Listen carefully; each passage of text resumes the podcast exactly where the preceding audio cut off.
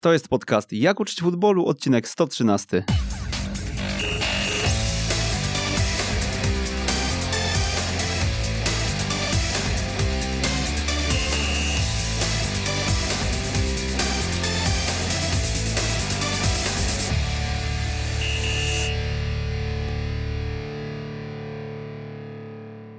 Jak uczyć futbolu, odcinek 113. Przemysław Mamczak, dzień dobry. Choć jedynego gola w Ekstraklasie strzelił w Prima Aprilis, to jego związek z piłką nożną nie jest na pewno żartem. Trwa od kilku dekad. Była kariera piłkarska, była kariera trenerska. E, teraz od kilku lat jest trenerem edukatorem w pracy e, jako praktyk między innymi w GKS-ie, tych e, między innymi w rozwoju Katowice, ruchu Radzionków i w drugiej lidze w Rowie Rybnik. Damian Galeja, dzień dobry trenerze. Dzień dobry. Trenerze, jak to było z tą bramką? E, to, to jakieś prima aprilis pan rywalom zrobił, czy to, to były chyba lata, no nie, nawet nie mówię, że 90, ale to był chyba 95 rok? Dokładnie, 95 rok, druga runda, runda wiosenna, runda rewanżowa. To, że to było 1 kwietnia, to się dowiedziałem e, tutaj ponownie. E, wiem jaki mecz, bo to Pogoń Szczecin, nawet pamiętam wynik 1-1. Trenerze, a mm, teraz zapytam od razu o mm, aktualną rolę. E, kim pan e, w tym Śląskim Związku Piłki Nożnej jest, żebyśmy też przybliżyli tutaj sylwetkę i e, trochę ją zaktualizowali. Na dzień dzisiejszy jestem wiceprzewodniczącym Komisji Szkolenia Śląskiego Związku Piłki Nożnej, trener koordynator.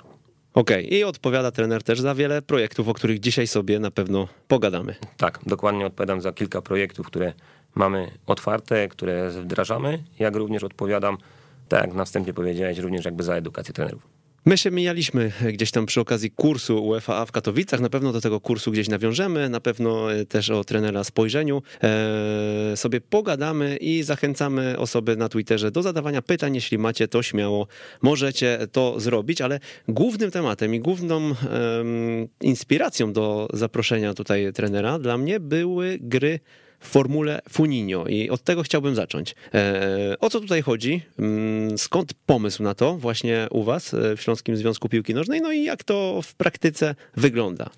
No, pomysł trwał, tak to określę. Gdzieś ten pomysł powstał gdzieś tam w Śląskim Związku Piłki Nożnej. Myślę, że też troszeczkę brakowało czasu, żeby ten pomysł wdrożyć w życie. Pandemia pozwoliła jakby troszeczkę na właśnie na uruchomienie tych projektów, które gdzieś tam ciągle były tylko w aspekcie pomysłów i, i zawsze coś blokowało uruchomienie tych pomysłów. E, pandemia pozwoliła na to, żeby e, wrócić do otwartych inicjatyw i je rozpocząć. Bo ja bym nie powiedział, że to jest funinio, bardziej to jest e, formuła adaptacji gry i bardziej wzorem była jakby powiedzmy wprowadzona reforma niemieckiego Związku Piłki Nożnej dotycząca rozgrywek dzieci i młodzieży. No idea jest taka, żeby przede wszystkim dążyć do tego, żeby w tej formule rozgrywek zmniejszyć ilość zawodników na boisku. Okej, okay. i odbywa się to tylko u was w województwie, rozumiem. Może tutaj tak organizacyjnie opowiedzmy e, krok po kroku, jak to działa. Organizacyjnie, mm, na dzień dzisiejszy, e, organizacyjnie. Mm, Śląski Związek Piłki Nożnej jest podzielony na 12 podokręgów i organizacyjnie w czterech podokręgach e, jest uruchomiony jakby pilotaż tego projektu. Jest to dobrowolne, nie było tutaj jakby powiedzmy wyznaczania, że ten, ten podokręg będzie brał udział E, w pilotażu tego pro, mm, projektu. Każdy mm, podokręg musi do tego pilotażu zgłosić, wyrazić chęć i na pewno mamy tutaj cztery podokręgi, które realizują ten projekt, realizowały go na, na jesień bieżącego roku. Mamy już pierwsze spostrzeżenia po tym projekcie, tego pilotażu, bo raczej mówię o pilotażu tego projektu, mhm. mamy pierwsze uwagi. Na pewno tutaj w każdym tym podokręgu ten pilotaż odbywał się w innym zakresie i na przykład tak jak w podokręgu Lubliniec on odbywał się w każdej kategorii wiekowej, to na przykład tylko w podokręgu zabrzańskim ten projekt mm, obejmował na przykład kategorię żaka. E, pozostałe dwa podokręgi, które e, pilotażowo wprowadziły tą formułę rozgrywek, no to był podokręg Częstochowa i podokręg Tychy. Mhm. I wszystko się opierało o gry 3 na 3 Nie, nie opierało się. Wyjściem, wyjściem do struktury gier była mhm. w ogóle formuła gry 2 na 2 W kategorii skrzata właśnie odeszliśmy od formuły gry 4 na 4 i dążyliśmy do gry 2 na 2 mm, Idea budowy jakby tego projektu to jest przede wszystkim, co powiedziałem już na wstępie, zmniejszenie ilości zawodników na boisku, czyli jakby troszeczkę zmniejszenie złożoności gry, a zarazem doprowadzenie do sytuacji, że mniejsza ilość zawodników, czyli większa, większy kontakt każdego zawodnika z piłką. Wyjście od gry 2 na 2 w kategorii skrzata poprzez grę 2 na 2 lub 3 na 3 w kategorii żaka. W kategorii orlika gramy 5 na 5 lub 7 na 7 No i później jakby powiedzmy w etapie budowania jakby tego pilotażu okazało się, że dalej gdzieś jest zainteresowanie tymi starszymi kategoriami wiekowymi, więc w kategorii młodzika można grać 5 na 5 lub 7 na 7. Mówię tutaj już również z bramkarzami, a w, i nawet później ten projekt został rozbudowany o kategorię trampkarza i kategorię juniora, gdzie tam już raczej e, gramy w strukturze 7 zawodników na 7. E, I przybliżmy jeszcze raz nazwę projektu. Macie na to jakiś hashtag? Bo zaraz do hashtagów przejdziemy. Tu nie byliśmy kreatywni, jeszcze okay. żeśmy hashtagu do tego projektu nie, nie, mhm. nie, nie, nie wymyśliliśmy. E, ogólnie jest jakby taka formuła gry, nie chcę tego tak mówić, że to jest poza unifikacją, no ale gdzieś tak to tak w, roboczo, w roboczej nazwie, nazwie tak to funkcjonuje. Okej, okay, bo my na Weszło Junior pisaliśmy o tym właśnie, że gdzieś tam e, opiera się to o Funinio, więc, więc tutaj tak, wyjaśniamy, że... E, główna zasada również jest taka, mhm. że opiera się o, Funinio, tym bardziej, że podstawą jest pole do gry, szczególnie w tych kategoriach młodszych, kategoriach Skrzata, Żaka i Orlika, że gramy na polu z czterema bramkami i z wyznaczoną strefą gol. Tak? I tutaj mhm. te pole też zdefiniowane. Zawsze są cztery bramki? E, no i tutaj już właśnie jest jakby powiedzmy teraźniejszość i, i, i mm, sprawy, które gdzieś tam w czasie tego pilotażu wyszły. Są problemy z tymi czterema bramkami, ale to bardziej są problemy organizacyjne, mhm. ale no to już kwestia jest taka, która gdzieś tutaj na pewno w uwagach i w pilotażu wyszła. Mm, idea jest taka, że zawsze są te cztery bramki, funkcjonujemy na te cztery bramki i funkcjonujemy ze strefą gol. Mm, również określone są wielkości pola dla tych danych e, grup liczebnych zawodników. Tak? Idea, główna idea pola jest taka, że gramy 20 na 40. Okej, okay. E, w takim razie poproszę jeszcze o informację, gdzie znaleźć można więcej e, na ten temat i czy, czy gdzieś to macie rozpisane na stronie, żeby też ktoś, kto ma ochotę skorzystać z tych zasad, nawet to zrobił? E, tak, jest to opisane na, na stronie. Mm, jest to opisane w zakładce szkolenie. E, gdyby ktoś miał problem ze znalezieniem tego, tak, tego artykułu i całego tego prezentacji tego projektu, to na stronie Śląskiego Związku z Piłki Nożnej jest dla mnie kontakt, można zadzwonić, można napisać, mhm. podzielimy się. I podlinkujemy. Zresztą podlinkujemy pewnie też e, w tym artykule. No dobra, mm, no to tak nie będę przeskakiwał może do kolejnych e, tematów, tylko porozmawiamy chwilę o Funinio. Już abstrahując od tego, w jaki sposób to robicie. Gry 3 na 3 ze strefą e, strzału właśnie wyznaczoną e, na cztery bramki, tak, na cztery małe bramki, przeznaczone dla tych najmłodszych dzieci szczególnie. Dlaczego trenera zdaniem ma to sens? Mm, ja powiem chyba na przykładzie, który mieliśmy możliwość mm, zrealizować, tak, bo przed prowadzeniem tego pilotażu e, zorganizowaliśmy turniej na Stadionie Śląskim Silesia Cup o Puchar Marszałka Województwa Śląskiego i tam wszystkie zespoły oprócz tych kategorii najstarszej funkcjonowało właśnie w formule gry Funinio. Nie grali 3 na 3, bo grali 5 na 5 na 4 bramki, ale od początku gry w tej formule, w tym turnieju było widać, że ta idea jest bardzo skuteczna. Pierwsze mecze to raczej skoncentrowanie się na jednej bramce, zdecydowanie skoncentrowanie się na jednej bramce, brak obserwacji pola gry, przede wszystkim brak jakby decyzyjności. Dopiero z kolejnymi meczami można było zauważyć, że w każdym zespole gra się zmieniała. Tak, że zawodnicy zaczynali podejmować inne decyzje, że już nie koncentrowali się na jednej bramce, ale potrafili zmienić kierunek ataku, oceniali sytuację, że druga przestrzeń jest otwarta jest, e, i tam gdzieś zdobywali przestrzeń do gry. Dlatego idea jest skuteczna, i przede wszystkim pozwala na podejmowanie decyzji, no przede wszystkim w atakowaniu. Tak, zawodnik, który ma do wyboru dwie bramki, ma więcej możliwości atakowania, tak, niż na jedną bramkę stacjonarną. To, co trener podkreślił, myślę, że jest y, tutaj kluczowe, czyli y, właśnie w atakowaniu, bo mm, nawet kilka dni temu z Filipem Raczkowskim e, jeżdżąc po Polsce e, i, i, gdzieś tam, gdzieś tam e, dedykowane szkolenia dla klubów, które, które Filip prowadzi, obserwowałem i właśnie Filip zwrócił uwagę na grę w defensywie, na to, że mm, jeżeli chcemy coachować powstrzymanie, fundament powstrzymania, jeżeli chcemy skupić się na zadaniach defensywnych zawodnika, zespołu broniącego, no to dwie bramki za plecami tego zawodnika powodują, że że mm, no, nie nauczymy go dobrze bronić po prostu, nie? Dokładnie. Skupiamy się tylko właśnie na Dokładnie. atakowaniu wtedy. W tej formule skupiamy się na przede wszystkim tworzeniu zdecydowanej większej, większej opcji atakowania. Tak? W tej formule nie, nie zwracamy uwagi w ogóle na bronienie. Tym bardziej tutaj, że ja również jako trener edukator i to teraz szczególnie zaznaczam, że gdy chcemy myśleć o atakowaniu i chcemy nauczać, czy doskonalić, przepraszam bardzo, bronieniu, gdy chcemy nauczać bronienia lub doskonalić bronienie, to musimy zawsze bronić na jedną bramkę, tak, żeby było mhm. określenie, jak się ustawić w stosunku... Punkt odniesienia musi dokładnie, być, prawda? Dokładnie, punkt odniesienia. Tak jest. E, trenerze, ja zapytam o e, pana rolę tutaj w związku, bo już 8-9 lat minęło od czasu pracy, od, ale mówię o seniorami na tym najwyższym poziomie, nie? Bo, bo tu trener mi pokazuje, że 4. 4 lata bez praktyki, rozumiem, takiej, takiej e, codziennej bez praktyki codziennej, okay. ale ta praktyka zdarza się nawet niedawno przy nagrywaniu materiałów szkoleniowych, mm -hmm. gdzieś ta praktyka jest, tak, czyli gdzieś tak. Znaczy podczas kursów, podczas czy podczas kursów, tych inicjatyw. Podczas oczywiście. inicjatyw również, tak, bo nawet podczas inicjatywy, drugiej inicjatywy, której też będziemy omawiać, to ta praktyka była, tym bardziej, że dla mnie to było duże doświadczenie, bo gdzieś mogłem mm, teraz wykorzystać e, te deficyty, które gdzieś tam wcześniej u mnie występowały, czyli mówiąc tutaj o fundamentach gry, o zasadach gry, ale tutaj myślę, że też również o tym będziemy wspominać i będziemy rozmawiać. No, 8 lat na szczeblu centralnym. Na szczeblu centralnym, tak, ale jeszcze 4 lata temu miałem przyjemność pracować w czwartej lidze w ruchu Radzionków. Mhm. Tak, w zespole mm, na to czwart, piąty poziom rozgrywkowy, tak, ale myślę, że to był taki, można śmiało powiedzieć, że to nie był do końca zespół amatorski, który gdzieś tam bazował na takim też nie, nie chcę mówić zawodowstwie, ale organizacyjnie e, na pewno to była drużyna, która była ponad e, piąty, piątą klasę rozgrywkową.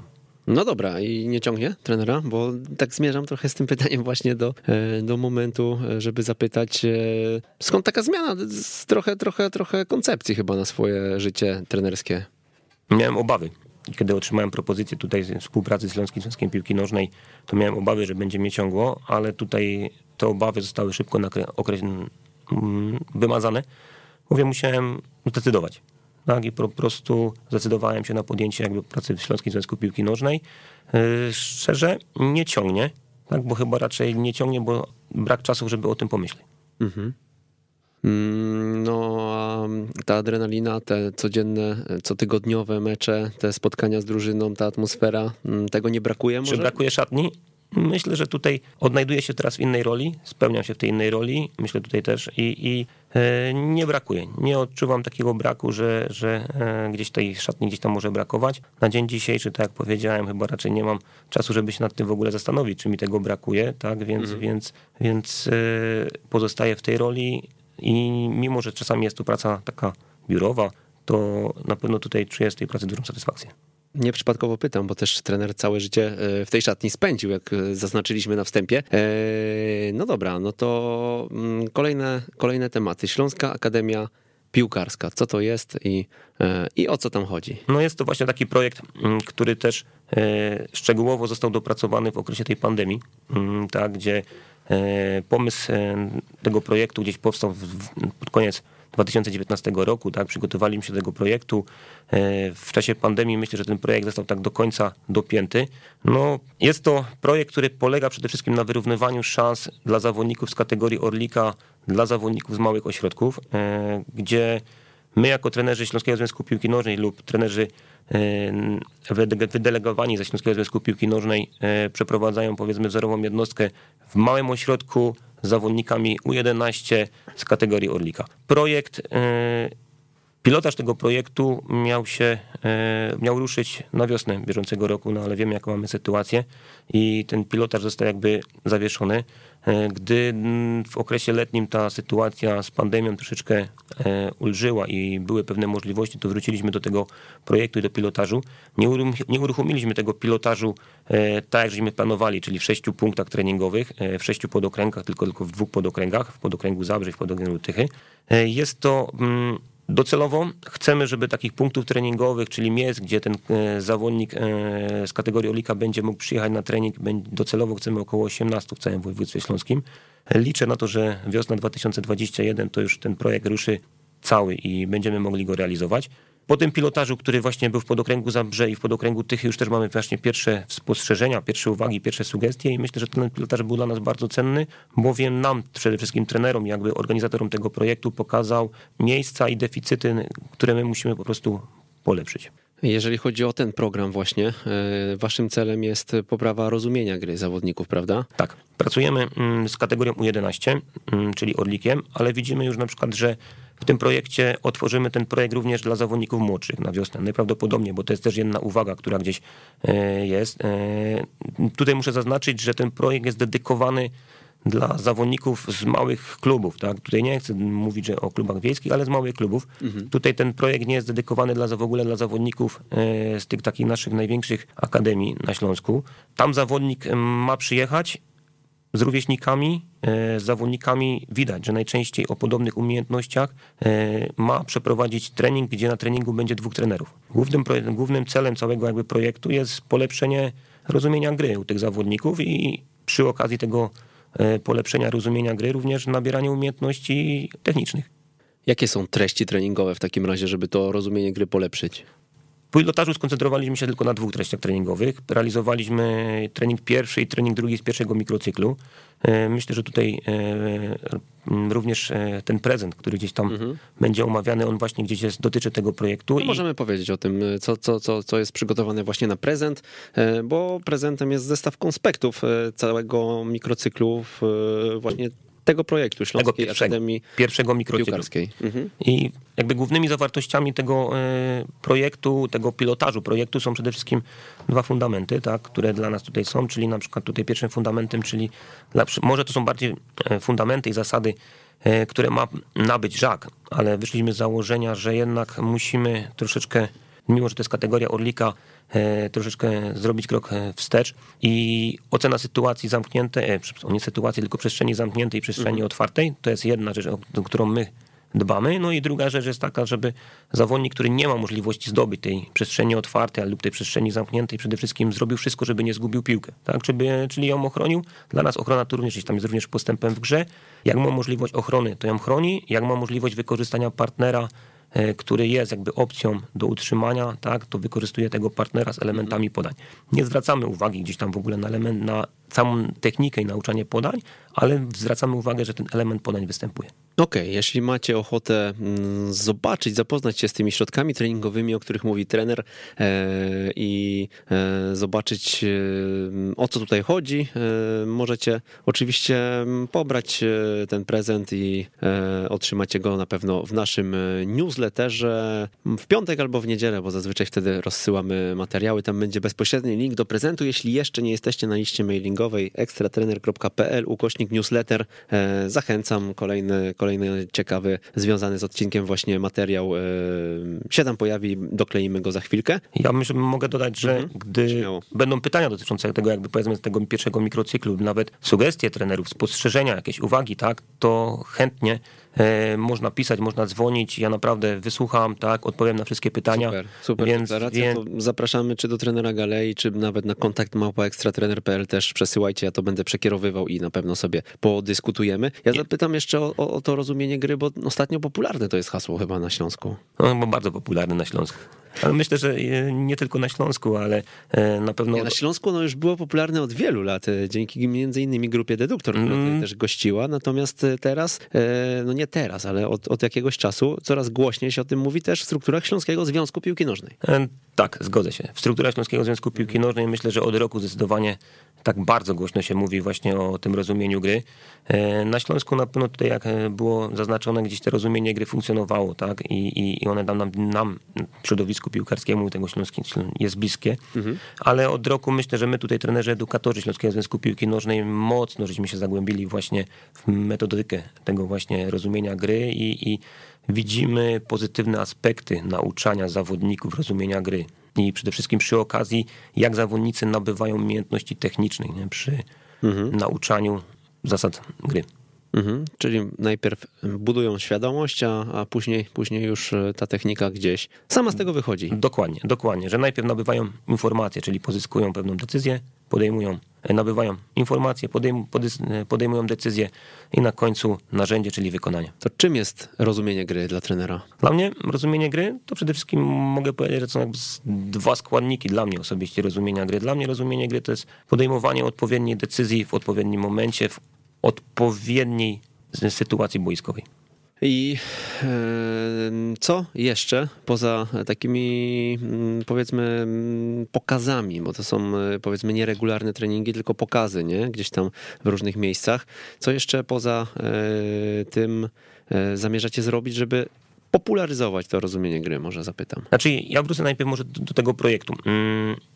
Śląska Akademia Piłkarska na pewno tutaj z zawodnikami spotykamy się raz w tygodniu, tak? Mm, jest to na pewno, nie jest to taka liczba, która nam by pozwalała, ale liczymy na to, że ten zawodnik, który jak będzie wracał do do, do siebie, do, do klubu, będzie te niektóre aspekty gdzieś tam u siebie wdrażał. W pilotażu odbyliśmy 7 e, i 8 jednostek treningowych, odpowiednio 8 w woli i odpowiednio 7 w i w tych ostatnich jednostkach treningowych u niektórych zawodników właśnie żeśmy zaczynali zauważać, że mimo tego, że spotykaliśmy się tylko raz w tygodniu, to te aspekty, na które myśmy zwracali uwagę, może nie zwracaliśmy uwagi, ale e, w środowisku treningowym one były wdrożone ci zawodnicy realizować. Czy to nawet realizowali je poprzez właśnie e, decyzje na boisku lub nawet przez komunikację, tak, że niektórzy zawodnicy gdzieś tam sobie, między sobą komunikowali, że nie może zdobyć przestrzeni, to ma jakąś możliwość wsparcia i utrzymania piłki. I na pewno chcemy w tym projekcie oprócz dedykowania tego projektu dla zawodników, no to będziemy chcieli również, żeby ten projekt troszeczkę rozszerzyć na trenerów, tak, żeby przedstawić trenerom ideę tego projektu i jak będziemy przedstawiać ideę tego projektu, no to będziemy również chcieli przedstawić ideę aspektów rozumienia gry. To jest jedna rzecz. Na pewno tutaj mm, jeden z programów, który gdzieś tam mamy uruchomiony, Trener Plus, e, który, za który bardziej odpowiada tutaj trener Paweł Grycman, to też jest jakby powiedzmy edukacja trenerów w szeroko rozumianym aspekcie rozumienia gry. Mhm. Na moim kursie UEFA już na końcu e, zahaczyliśmy o rozumienie gry. Mieliśmy cały zjazd poświęcony właśnie temu. Mm, to będzie standardowe mm, w programach e, kursów trenerskich, standardowa praktyka? Wasz kurs trwa długo, no, bardzo długo. No, chyba tak? chyba re, jedna z rekordowych na Chyba z rekordowych. E, kursów to były, które przerwała pandemia, nie? Tak, zgodzę się z tym, że to był taki rekordowy kurs, trwał bardzo długo. E, I dzięki temu mieliście właśnie sesję dotyczącą rozumienia gry. Tak? Mhm. Kurs, który teraz się rozpoczął po was, e, kolejny kurs UEFA, on już też jest po całej sesji dotyczącej rozumienia gry i drugiej sesji, gdzie była przede wszystkim poruszana właśnie jakby już periodyzacja taktyczna na poziomie kursów Grassroots C to rozumienie gry występuje, tak? Więc dlatego myślę, że na poziomie kursów UEFA B i UEFA e, te rzeczy związane właśnie z rozumieniem gry też powinny występować. To ja zapytam jeszcze jako trener edukator, y, jak to wygląda w perspektywie całej Polski, bo słuchają nas nie tylko trenerzy ze Śląska, ale również y, no, z całego kraju i mm, my tutaj chyba w 101 odcinku, jak uczyć futbolu, rozmawialiśmy e, z Maćkiem Szeligą, e, z Maćkiem Szymańskim i Łukaszem Targielem o rozumieniu gry właśnie i tam e, ja byłem świeżo po tej sesji, o której wspominamy, nie? I gdzieś tam ten kierunek był bardzo chwalony przez moich gości, E, natomiast e, no, zastanawialiśmy się też głośno, czy, e, czy to dotyczy tylko Śląskiego Związku, bo tam właśnie trener Galeja i trener Grycman, że tak powiem, mocno się w to wkręcili i czują, czują że to jest ten kierunek, który, który gdzieś tam warto byłoby obrać. Czy możemy liczyć na to, że pójdziemy trochę szerzej? Bo wiem, że też w sierpniu spotkaliście się w Zabrzu i jako wszyscy edukatorzy z całej Polski, prawda? Mm, tutaj mm, nie tylko ja i nie tylko Paweł Grycman mocno tak wkręciliśmy się jakby powiedzmy w aspekt rozumienia gry. Mm, z rozumieniem gry ja miałem do czynienia już troszeczkę wcześniej, ale tak jak powiedziałem na wstępie lub wcześniej, no nie do końca jeszcze potrafiłem je tak zdefiniować u siebie. Tak? Myślę, że teraz ten, e, ten czas, który teraz był, e, więcej czasu na edukację, pozwolił mi bardziej właśnie zdefiniować i e, te zasady gry i te fundamenty. Mm, co myślę, może gdybym teraz pracował, ułatwiłoby mi troszeczkę pracę. Mm, dzięki projektowi Śląska Akademia Piłkarska miałem przyjemność bazować na tych fundamentach gry i prowadzić e, jednostki treningowe właśnie o te, o te fundamenty gry, dlatego też troszeczkę poczułem jakby tych fundamentów gry nie w teorii, tylko również w praktyce. E, I myślę, że tutaj cała grupa trenerów, edukatorów Śląskiego Związku Piłki Nożnej i tutaj na czele też z Januszem Kowalskim mocno E, optuje za właśnie tą metodologią nauczania. Mm, tutaj, jak pan redaktor e, powiedział, w sierpniu mieliśmy przyjemność e, na Śląsku spotkać się z całą grupą trenerów, edukatorów. Rozmawialiśmy również no właśnie na element jakby wdrożenia tego całej metodologii do aspektów kursów, w ogóle całych związków wojewódzkich. Myślę, że to jest również kwestia czasu i, i, i nie chciałbym, nie chcę się wypowiadać, jak to będzie wyglądało w innych związkach, ale myślę, że to jest chyba kierunek, którym powinniśmy obrać, tak? Bo efekty są widoczne w nauczaniu szczególnie zawodników, kiedy my jako trenerzy tworzymy im odpowiednie środowisko gry, realne środowisko gry i oni w tym środowisku gry funkcjonują. Liczę na to, że, że nie te będą kolejne spotkania trenerów, edukatorów, gdzie przede wszystkim trenerzy, edukatorzy wojewódzcy będą ten temat poruszać, tak, e, będą o tym temacie rozmawiali i, i liczę i chciałbym, żeby coraz większa grupa trenerów, edukatorów y, mm, do tego się przekonała. Super, trzymamy kciuki. E, myślę, że nie tylko ja, ale też wielu słuchaczy. E, oby w tym kierunku e, gdzieś tam ruszyć i trochę, trochę intensywniej podążać. Zapytam, trudne pytanie zadam teraz. Jak ocenia trener kursy trenerskie? Jak oceniam kursy trenerskie? Będę mówił tutaj o naszym śląskim podwórku. Mm, myślę, że tutaj my jako Śląski Związek Piłki Nożnej staramy się, żeby każdy kolejny kurs był lepszy. Tak, widzimy jak te kursy się zmieniały w ciągu tych czterech lat, tak, tutaj e, kiedy zaczynaliśmy wprowadzać kursy, kiedy mieliśmy jeszcze kursy wyrównawcze, e, jak te kursy e, się zmieniły. Mm, myślę, że też program kursów, który został mm, zbudowany, program kursu C, który też na pewno został zmieniony, E, program kursu UFAB, tak, to też na pewno nam ułatwiają trenerom, edukatorom jakby realizację tego całego programu i całego kursu. Myślę, że te, te programy zostały troszeczkę też właśnie usystematyzowane, tak, czyli poziom C to raczej jest ta piłka dziecięca, poziom kursów B jest także taka piłka ta 11-osobowa, e, z tymi elementami jeszcze tej piłki dziecięcej, no i poziom kursu UEFA, no to już jest ta piłka powiedzmy 11-osobowa, mocno z akcentem już tej piłki seniorskiej, tak, bo jednak ci trenerzy, którzy E, mają tą licencję, no to ona ta licencja jest dedykowana dla piłki 11-osobowej, bo taki trener, będąc asystentem, asystentem na poziomie centralnym, przy takiej niekorzystnej sytuacji z pierwszym trenerem przez pewien, pewien okres w zastępstwie może ten zespół prowadzić. E, mm, ja się bardzo cieszę, że pół dnia spędziłem na reportażu o kursie UEFA, czytałem go. Dla nas to było naprawdę mm, dobra informacja, dobry feedback, bowiem nam pokazuje, gdzie my jako Śląski Związek Piłki Nożnej mm, możemy zrobić jeszcze postęp, tak? No i na pewno zauważyliśmy pewne rzeczy, które na kursie, na kursach były, no i staramy się je też zmieniać, tak, żeby te kursy ewoluowały, tak, żeby one jednak za każdym razem mm, były lepsze, żeby treści programowe były lepsze, ja myślę, że tutaj mm, ja powiem o nas, tak, o grupie edukatorów Śląskiego Związku Piłki Nożnej. Mamy naprawdę, uważam, bardzo mocną grupę edukatorów z dużym doświadczeniem, tak, bo tutaj na pewno doktor Szyngiera, tak, to jest duża osobowość i olbrzymie doświadczenie. O już trenera Pawła Grycmana, żeśmy wspominali, ale mam również trenerów praktyków, tak, jak Mariusz Pańpuk, tak, Janusz Kowalski, który no, na co dzień pracują z juniorami, z trampkarzami, e, mogą pewne elementy, które później przekazują na kursach sprawdzić, tak, na u siebie jakby w jednostkach treningowych, w swoim planie szkolenia i myślę, że tutaj właśnie mm, grupa edukatorów mm, jest naszą siłą jako Śląskiego Związku Piłki Nożnej. E, tutaj też myślę, że e, muszę wspomnieć również o może nie trenerach edukatorach, ale o trenerach, którzy są związani z Futsal C, tak, który na Śląsku, który kolejny raz się taki kurs odbywa. Mam tu na myśli trenera selekcjonera reprezentacji polskiej Błażeja Korczyńskiego. E, mamy tutaj Andrzeja Buczolę, Andrzeja Szłapę, tak, trenerów związanych z mistrzem Polski rekordem Bielsko-Biała. E, myślę, że tutaj osoby właśnie decydują o tym, że jak będą te kursy wyglądały. No dobra, to jeszcze zapytam o konkretne zmiany które gdzieś trener widzi po tym naszym kursie, bo mówił trener, że gdzieś tam wyciągacie jakieś wnioski po każdym kursie. To co, co na przykład po tym naszym kursie chcecie zdecydowanie zmienić? Na pewno teraz już e, w perspektywie e, kolejnego kursu, który trwa, tak, zmiana jakby powiedzmy treści. No, pierwsza sesja dotyczyła przede wszystkim rozumienia gry, czyli jakby powiedzmy tych zasad, fundamentów gry. Kolejna dopiero sesja dotyczyła jakby już powiedzmy elementu taktyki e, opartej gdzieś o metodologię periodyzacji taktycznej. No to pewno była pewna zmiana, czyli mhm. pewna jakby metodyka nauczania. To była druga i trzecia sesja, bo pierwsza sesja była bardziej taką sesją teoretyczną. To na pewno jest jedna rzecz. Na pewno troszeczkę inaczej żeśmy zwrócili uwagę na zaliczenie kursu, czyli to już nie będzie ta formuła, która była dotychczas, czyli jakby wybór i tłumaczenie pracy, tylko raczej to będzie formuła jakby powiedzmy pracy dyplomowej w postaci na przykład modelu gry. Czyli utrudniłem. kolejnym kursantom. Nie będą mieli pretensji do nas.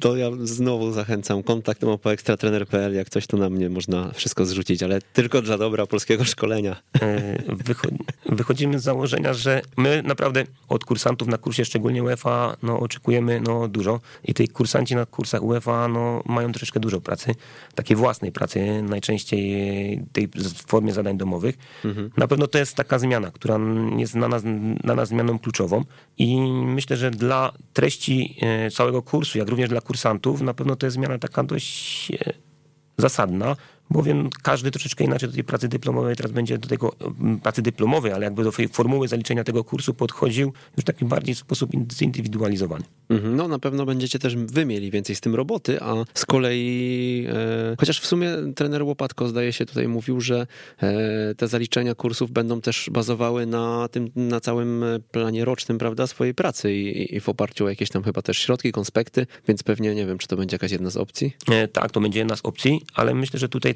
trzeba również powiedzieć, że zaliczenie kursu UEFA, no to przede wszystkim to jest również formuła podsumowania tego jakby całego kursu, tak? Bo musimy pamiętać, że kurs UEFA no mocno się zmienił, tak? Mówimy tutaj o mikrogrupach, o egzaminach mhm. praktycznych, e, o tych takich bardzo realnych środowisku treningu, gdzie my trenerzy edukatorzy jesteśmy, e, jedziemy do e, kursantów i tam z nimi przeprowadzamy zajęcia, więc to jest na pewno bardzo ważne i to też jest jakby element zaliczenia całego kursu. Więc oprócz pewnej formuły, nowej formuły pracy dyplomowej, to na pewno też ta formuła jakby podsumowania pracy na kursie, na pewno ona zostanie. Okej, okay, to zapytam jeszcze, bo ja nad tym reportażem spędziłem trochę dłużej niż pół dnia. E, zapytam jeszcze, co się trenerowi nie spodobało w nim e, i z czym się nie zgadza ze mną.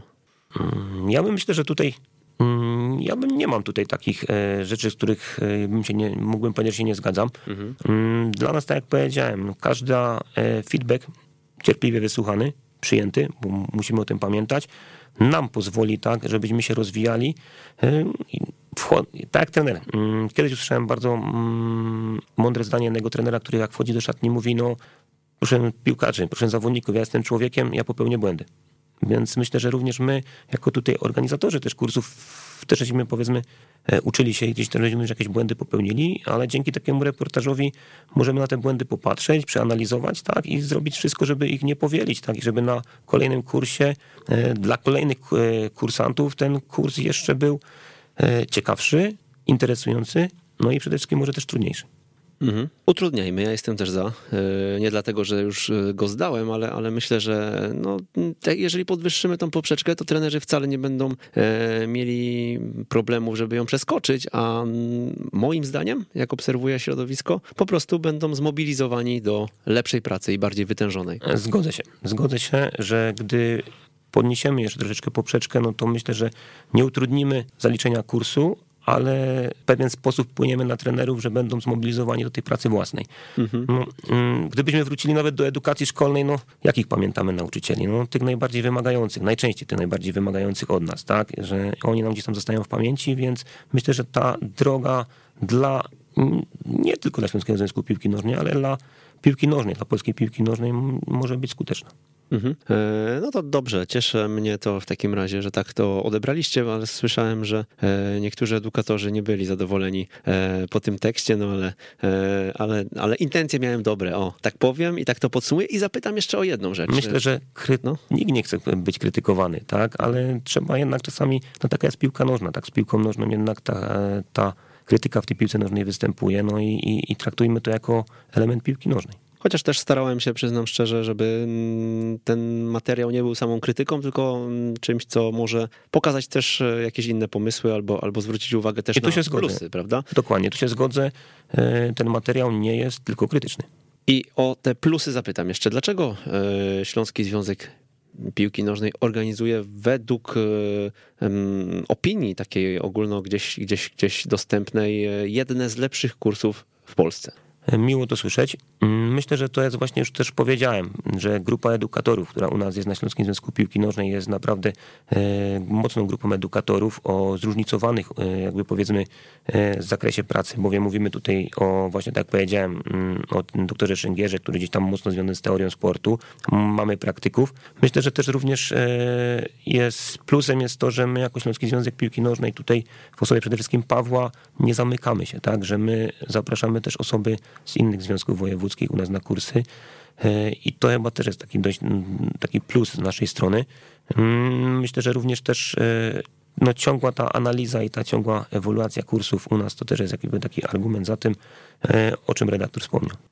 W tym materiale, mm, o którym mówiłem na Weszło Junior, kiedy pisaliśmy o Funinio, powiedział trener, że w młodszych rocznikach w celu uniknięcia e, niepotrzebnej presji nie będą sporządzane tabele e, oraz ligi. E, taki mam cytat i mm, zapytam o ten, o ten temat i o jego problematykę, bo usłyszeliśmy, przeczytaliśmy w zasadzie, mm, zdaje się wczoraj, na fanpage'u Łączy nas trening, że szykują się zmiany w tym aspekcie w całym kraju. Ja przede wszystkim jeszcze wrócę do tego programu, nazwijmy, że opartego o Niemiecki Związek Piłki Nożnej Funinio. Przede wszystkim jedną rzeczą, którą gdzieś tam była ważna, było to, żeby w tych kategoriach właśnie skrzatów i żaków nie, nie rywalizować e, E, wynikowo nie, nie tworzyć tabel. Mm, rzeczywistość troszeczkę była inna i, i e, gdzieś to dalej tak funkcjonowało. Mm, no wczoraj też już była pierwsza prezentacja na zarządzie PZPN-u, że od przyszłego roku, od nowego sezonu właśnie w tych niższych kategoriach wiekowych e, ma odbywać się formuła, mm, formuła turniejów. Nie oparta o wynik i nie oparta o tabelę, tylko oparta jakby powiedzmy o zaawansowanie piłkarskie no problem, jaki często występuje, no to ja dalej, myślę, że w mniejszym stopniu, bo ja tutaj też nie chcę generalizować, tak, ja też jestem, jestem na meczach e, grup dziecięcych, e, no teraz ostatnio, no niestety już te mecze odbywały się bez publiczności, ale jak jest taka możliwość, staram się jakiś mecz e, grup dziecięcych w ciągu weekendu zobaczyć i trenerzy też troszeczkę inaczej podchodzą już jakby do tej samej rywalizacji. Ten wynik gdzieś tam nie jest dla nich najważniejszy, widać, że jednak koncentrują się nad tym, aspektem rozwoju tego zawodnika. Jak przy aspektach piłkarskich uzyskają wynik, no to dla niego jest indywidualnym zwycięstwem. Mm, bardziej myślę, że tutaj problemem e, mm, nie będzie jeszcze takie problemy, nie będzie problemem środowisko trenerów, chociaż myślę, że tutaj też nie możemy e, powiedzieć, że jednoznacznie, ale myślę, że tutaj problemy jest środowisko rodziców, tak, które gdzieś w mocnym, mocno opiera się oceniając klub, oceniając rozwój zawodnika, oceniając drużynę, właśnie opiera się na bieżącej sytuacji w tabeli, na bieżącym miejscu w tabeli. I myślę, że tutaj intencje są bardzo dobre, żeby jednak nie opierać się o czy wygrałem 3-0, czy przegrałem 3-0, czy jestem czwarty czy piąty w tabeli, tylko opierać się na realnej pracy, nie, która się odbywa w danym klubie. No to może być naprawdę, e, jest to duża zmiana, jeżeli ona zostanie zaakceptowana, bo jeszcze wiemy, że, że to, to, to musi być oficjalnie, e, kolokwialnie mówiąc, klepnięte. Natomiast, e, natomiast, natomiast no, obok tej informacji, że w drugiej lidze można pracować z licencją UEFA to w ostatnich dniach myślę, że jeden, jeden naprawdę z ciekawszych newsów. Już tam wcześniej gdzieś tam mm, były takie informacje, że tutaj trener Michał Libik gdzieś tam się do tego przygotowuje. No, przedstawił prezentację tak, którą miałem przyjemność się również zapoznać, e, więc myślę, że to jest taki, no, taki mocny krok e, w przód, e, żeby troszeczkę inaczej spojrzeć właśnie na tę rywalizację, szczególnie w tych kategoriach tych najmłodszych, tak, bo no, mm, tutaj też trzeba powiedzieć, że ten wynik w piłce nożnej był, jest i będzie, tak? Tylko my jako trenerzy no, musimy realizować ten troszeczkę inaczej, tak? My musimy, ten wynik możemy osiągnąć, ale musimy pamiętać, że dla nas celem najważniejszym są aspekty szkoleniowe. O tym szeroko rozmawialiśmy e, z, między innymi z Markiem Safonowem, e, w Jak uczyć futbolu też. E, on... Tutaj na podstawie właśnie Zachodniopomorskiego Związku Piłki Nożnej. I tak? programu Pierwsza Piłka, którą I właśnie programu Pierwsza Piłka, tak, tak, tak, który Marek gdzieś tam wprowadził u siebie, to właśnie na tej bazie została przygotowana ta prezentacja, tak, więc wiem, że również tutaj Marcin Drajer i Wielkopolski Związek mhm. Piłki Nożnej z podobną inicjatywą też już wychodzą wy, lub wyszli nie wiem, jak na ile im tutaj sytuacja z pandemią pozwoliła realizować ten projekt, tak? Myślę, u nas ten projekt właśnie dotyczący tej gry Funinio też to była taka idea, żeby gdzieś jednak tych tabel nie było, ale dla nas troszeczkę inaczej było. Dla nas najważniejsze było to, żeby zmniejszyć ilość zawodników na boisku. Nie tylko dla aspektu stricte szkoleniowego, ale również ten projekt też jest bardziej dedykowany dla klubów rywalizujących w takich podokręgach, na przykład jak jest podokręg Lublinie, gdzie tam zdecydowanie tych klubów jest mniejszy, gdzie tych zawodników e, jest mniej Najczęściej tworzą mm, zespół mm, dwa roczniki lub trzy roczniki. Zmniejszenie ilości zawodników pozwoli im rywalizować w swojej kategorii wiekowej. I to dla nas było takim głównym celem. Zmniejszenie ilości zawodników, żeby zmniejszyć złożoność gry, zwiększyć możliwość kontaktów każdemu zawodnikowi na boisku, zwiększyć opcji w atakowaniu. No, a przy okazji właśnie gdzieś tutaj na pewno, e, na pewno zapomnieć o tym wyniku. No, mm, gdy myśmy prezentowali to, tą formułę w Żakach e, podczas mm, jednego spotkania w Raciborzu mm, rodzice stali. E, rodzice stali obok boiska, do pewnego momentu byli w stanie liczyć bramki. Później już się zgubili, bo tych bramek tyle padało w tej grze, że, że zaprzestali tego. Mhm. A propos rodziców, mówi trener, że to może być jeszcze też wyzwanie, ale wy już też staraliście się mm, temu zaradzić. E, świadoma gra, kolejny temat. Kolejny projekt, to jest projekt dedykowany mm, tutaj e, rodzicom. Myślę, że tutaj możemy również o tym, o tych tych takich projektach głównych tak e, zaznaczyć. E, głównym jakby powiedzmy hasłem, które gdzieś tam e, jest przy Śląskim Związku Piłki Nożnej, które gdzieś tam już funkcjonuje 4 lata, jest ta kopalnia talentów. To jest takie hasło, na którym my tutaj Śląski Związek Piłki Nożnej bazuje. Później gdzieś tam właśnie powstały te główne te projekty z tymi hashtagami. Mhm. Tam... Skąd pomysł na te hashtagi właśnie? Myślę, że tutaj to, to, to się odbyło tak naturalnie. Naturalnie gdzieś tam przy szkoleniu, które zostało przeprowadzone, przeprowadzone w social, social mediów Śląskim Związku Piłki Nożnej, gdzie omawialiśmy plusy i minusy social mediów, plusy Facebooka, zagrożenia jakie są mhm. i właśnie inne social media. Dlaczego hasztagi? No to gdzieś tam właśnie powstało, że może właśnie te główne idee zostaną ohasztagowane i, i tak zostało. I kolejny gdzieś tam projekt e, bazuje zawsze właśnie z jakimś hashtagiem i, i takie główne projekty to właśnie jest ta kopalnia talentów, e, siła regionu, tak, gdzie to dotyczy tutaj przede wszystkim również e, trenerów. Dziel się wiedzą, tak, to też mówię, jest program jakby gdzieś tu dotyczący e, edukacji trenerów. No, Trener Plus, to już wspominałem, program prowadzony przez tutaj trenera Pawła Grycmana. No i program dotyczący rodziców, no świadoma gra. Skupmy się może na tym ostatnim, bo tyle ich jest, że e, tyle tych tematów jest i tych hashtagów, że chyba nie zdążymy tego wszystkiego omówić, a też jeszcze chciałem rozmawiać o trenerze wizji piłkarskiej, więc, e, więc może powiedzmy, co jest najważniejsze w uświadamianiu rodziców według trenera? Czasami patrzymy na rodziców, że odbierają młodych piłkarzy przede wszystkim tu i teraz, tak? Mm, I dla nas najważniejsze jest to, żeby ci rodzice obserwowali zawodników nie tu i teraz, ale obserwowali jak oni się rozwijają w perspektywie czasu. To jest myślę, że taka jedna rzecz najważniejsza. Druga rzecz jest dla nas najważniejsza, żeby uświadamiać rodziców, że wynik tu i teraz nie doprowadzi tego młodego zawodnika do tego, czy on zostanie e, piłkarzem, wybitnym piłkarzem, czy e, skończy swoją edukację piłkarską na poziomie na przykład juniora.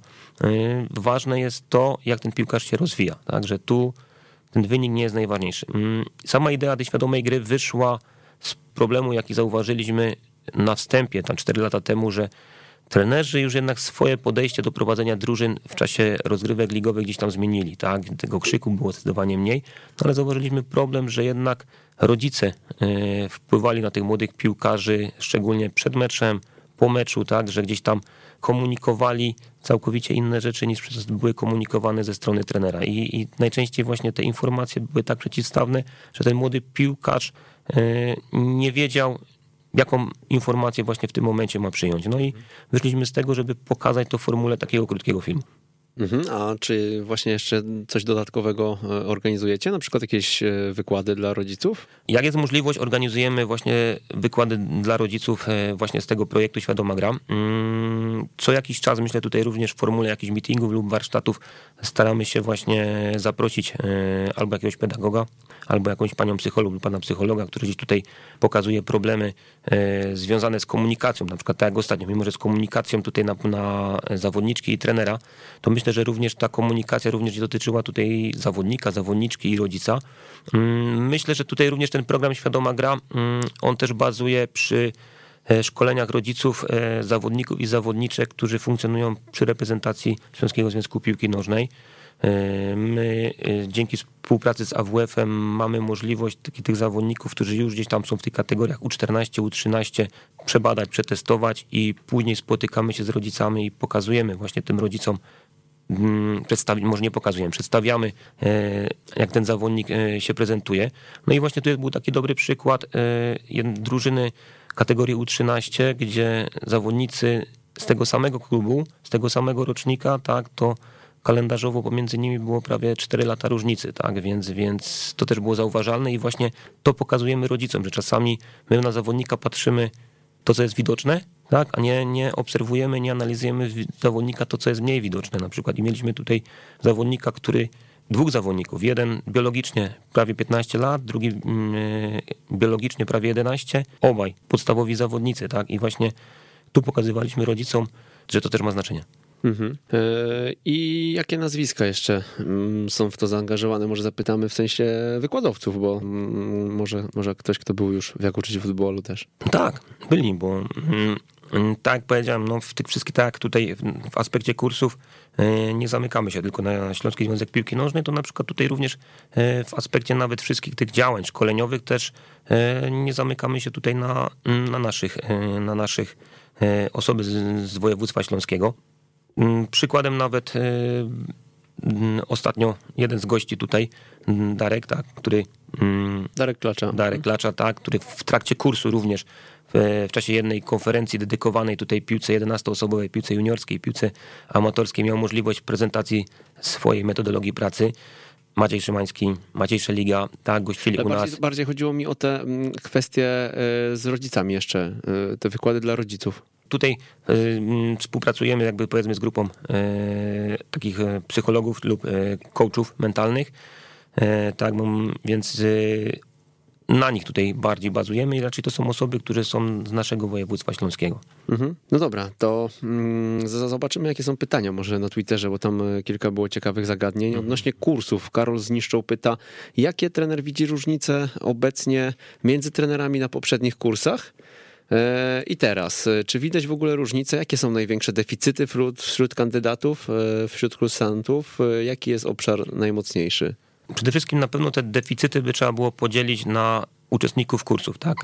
Inny jest deficyt dla uczestnika kursu z poziomu C, inny deficyt ma kursant już na przykład na kursie UEFA. Na pewno na plus planowanie środowiska gry. Myślę, że tutaj mm, to, że gdzieś tam coraz więcej, coraz szerzej mówi się właśnie o tych realnych środowisku gry, o tym planowaniu realnego środowiska gry, to, to widać również u trenera. Tak? I nawet teraz e, w czasie ostatniego kursu e, UEFA, no to to było zauważalne, nie? że trenerzy, którzy gdzieś tam mieli kontakt na przykład tutaj właśnie e, z zasadami, z fundamentami, z aspektami rozumienia gry, tak lub nawet gdzieś tam mm, z elementami periodyzacji taktycznej, no to na pewno lepiej planują to środowisko gry i to jest zauważalne.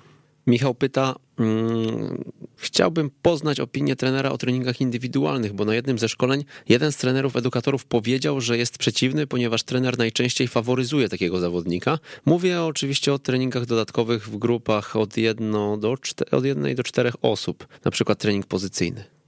Ja myślę, że tutaj nawet e, gdy trener nie będzie uczciwie i sprawiedliwie, sprawiedliwie podchodził do swojego zespołu, to nawet w zespole może faworyzować jakichś zawodników. Dla mnie osobiście trening indywidualny. Mm, ja osobiście, gdy najczęściej o treningu indywidualnym decyduje rodzic. Najczęściej tak występuje. Widzi, że zawodnik potrzebuje dodatkowej jednostki treningowej, tak, i decyduje się o treningu indywidualnym, czy to treningu stricte techniczno-taktycznym, czy gdzieś tam jakąś dodatkowa jednostka związana z motoryką, czy nawet jakby z, z fizjologią, wysiłku, czy nawet z fizjoterapią, tak, więc najczęściej decyduje rodzic. Mm, ważne jest to, żeby powiedzieć e, jasno. I gdy mm, trening indywidualny odbywa się w strukturze jednego zawodnika, no to to jest w tym momencie tylko nauczanie elementów techniki, tak? Więc tutaj w strukturze takiego treningu taki zawodnik osobiście na pewno żadnych elementów taktycznych nie, po, nie doskonali lub nie podejmie. Nawet w formule treningu formacyjnego, kiedy byśmy mieli z zawodnikami bazować na formule na przykład czterech zawodników bez aktywnego obrońcy, no to ja bym jednak wolał, żeby szukać rozwiązania, gdzie w tym, w tym treningu jednak mimo, mimo współpracy, doskonalenia, e, pracy w strukturze czterech zawodników, jednak szukać zawodników takich, którzy będą aktywnymi przeciwnikami, żeby jednak tworzyć realne środowisko gry. E, nie chcę powiedzieć tak, że jestem gdzieś tam przeciwny, przeciwny tego treningu indywidualnego, bo gdy zawodnik na przykład funkcjonuje w klubie, w planie szkoleniowym, który obejmuje aspekt rozumienia gry, gdzie głównym naciskiem, gdzie główny nacisk jest kładziony na elementy taktyczne i on w takim środowisku funkcjonuje i jest to gdzieś tam przy współpracy z tym klubem, gdzieś tam jako zadanie domowe, to dlaczego nie? To zapytamy po tych pozytywach jeszcze o e, jakiś negatyw, widzę, ze strony Banity. Dlaczego konsultacje kadry Śląska czy kadry podokręgu to prowizorka, skoro do kadry Śląska i tak 99% zawodników branych jest e, z dużych klubów i nie są oni najlepsi, tylko łatwiej, łatwiej ich powołania wytłumaczyć? Myślę, że tutaj nie do końca z tym się zgodzę, bowiem e, gdy w strukturach tej najstarszej kadry Śląska, tak U14, nawet gdybyśmy patrzyli nawet na teraz, na strukturę e, tych zawodników, ci zawodnicy, którzy są teraz powoływani, to niektórzy zawodnicy wywodzą się z małych klubów. Tak? Tylko w czasie tej całej jakby powiedzmy selekcji cieszę się, że zostali u nas właśnie na Śląsku i trafili do tych większych akademii. E, gdy mówimy o tych młodszych rocznikach, gdy ta selekcja jest bardzo szeroka, tam trafiają zawodnicy z, z tych mniejszych ośrodków. Mm, myślę również, że właśnie ten projekt, który też e, Śląska Akademia Piłkarska, bo ona się gdzieś tam rozpoczyna w tej właśnie w kategorii U11, to też będzie jakby powiedzmy elementem też takiej jakby wstępnej selekcji i wstępnej obserwacji pod kątem również e, powołań do podokręgów, bo to najpierw do podokręgów, do reprezentacji podokręgów, do kat podokręgów, a następnie do reprezentacji Śląskiego Związku Piłki Nożnej. Z, jednych, z jednym celem tego programu to również jest element jakby wstępnej selekcji. Okej, okay, przejdźmy do periodyzacji taktycznej, bo e, trener wykładał u nas na kursie właśnie periodyzację. Tak, mieliśmy dwa dni właśnie w tym temacie. Dlaczego akurat, akurat ten temat? Bo temat mi jest bliski, bo to jest mi metodologia pracy, która mi przyświecała e, w ostatnim okresie pracy z seniorami. Nie tylko z seniorami, bo również e, był taki moment, kiedy z racji sytuacji w klubie, jeszcze jak pracowałem w klubie, pomagałem jako asystent przy juniorach. Okej, okay. To były lata 2016, mówimy, tak? Się skończyło. Pierwszy, skończyło się 2016, tak, a pierwszy kontakt z periodyzacją taktyczną to gdzieś tak lata 2011-2012. Mhm, no to skąd trener czerpał wiedzę, bo e, wiemy, że dzisiaj e, w języku polskim jest jedna książka w temacie periodyzacji taktycznej, Logika z innego świata Tomka Tchórza i Dominiki Tchórz. Myślę, że druga książka Tomka to też już jest periodyzacja taktyczna.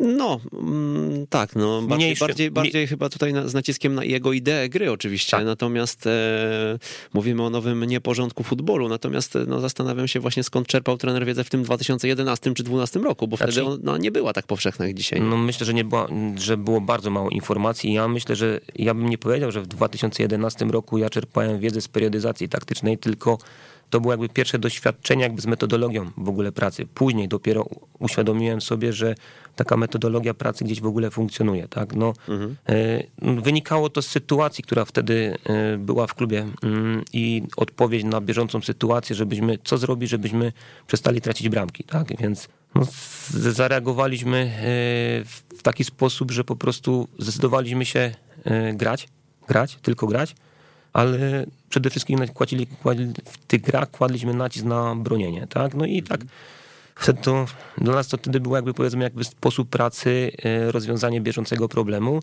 Później się okazało, że nagle się to jest jakaś metodolika, metodologia pracy. No i tak gdzieś zacząłem studiować, tak? Zacząłem studiować. Spotkałem się gdzieś tam z prezentacją Radka Belli pierwszą, który ma bardzo e, mocno gdzieś to ujął. E, gdzieś tam kontakty z kolejnymi trenerami, którzy gdzieś tutaj zaczynali o tej periodyzacji mówić, czy to trener Ulatowski, trener Rumak, tak, mm, dyrektor Śledź, tak, gdzieś tam te pierwsze wykłady, pierwsze jakby powiedzmy e, książki obcojęzyczne, które gdzieś tam też trafiały na przykład. No i przede wszystkim myślę, że też doświadczenie pracy, tak, bo ja takiego elementu doświadczyłem osobiście, bo czy to prowadząc ostatni klub Rugradzionków, czy jeszcze pracując przez 4 lata w Gwarku Ornatowice, to przede wszystkim bazowałem, nie powiem, że zero-jedynkowo, bo tak nie można, ale jakby powiedzmy bazowałem jakby powiedzmy na pewnych ideach tej metodologii pracy. To czym się różni periodyzacja taktyczna według Witora Frade od tej periodyzacji według y, trenera Damiana Galei? To jest bardzo ciekawe pytanie. Myślę, że wszystkim. Wszystkim, to znaczy? Ja bym, ja bym... Czyli to już nie jest, nie tylko nie, nie jest periodyzacja, ale to już nie, nie. Nawet, nawet nie taktyczna. Nie, dokładnie. E, przede wszystkim myślę, że tutaj na to pytanie można by było odpowiedzieć, kiedy by się studiowało e, tą periodyzację taktyczną w Portugalii i przede wszystkim przy mhm. osobie profesora Frade i wtedy myślę, że e, można by było na to pytanie odpowiedzieć. Z różnych powodów ja mówię zawsze o, adaptacji tej metodologii pracy, mhm.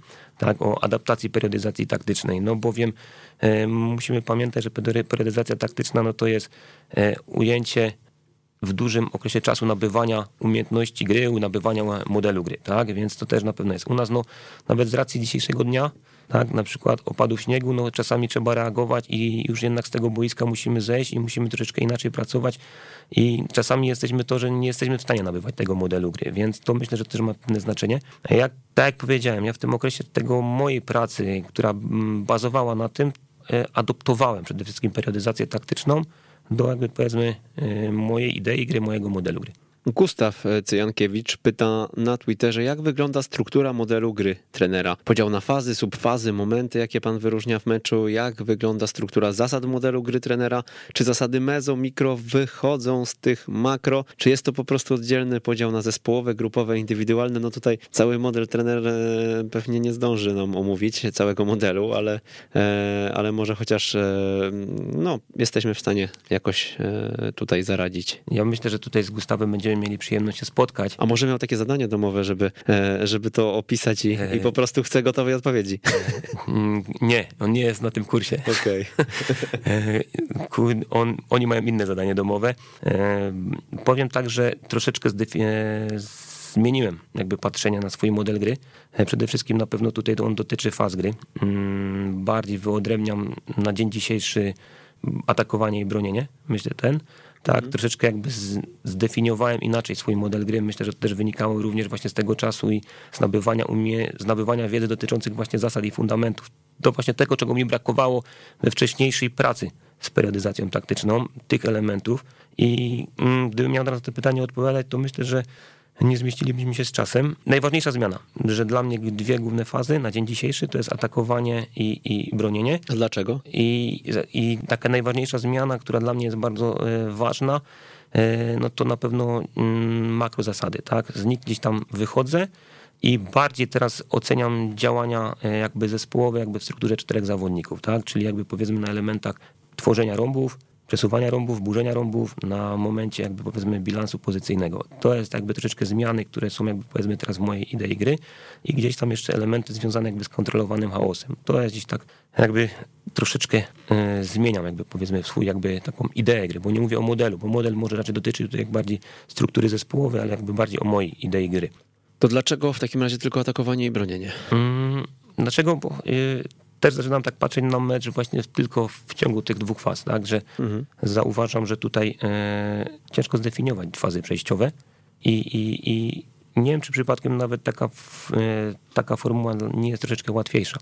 Jak tracę piłkę, to od razu bronię. Jak mam tą piłkę, to od razu atakuję. Tak? No nie zapominamy, że jeszcze mamy pozostałych zawodników, którzy gdzieś tam poza centrum gry, poza tą mikrotaktyką funkcjonują i oni są bardziej w takich zasadach i takich działaniach przygotowawczych, czy do bronienia, czy do atakowania.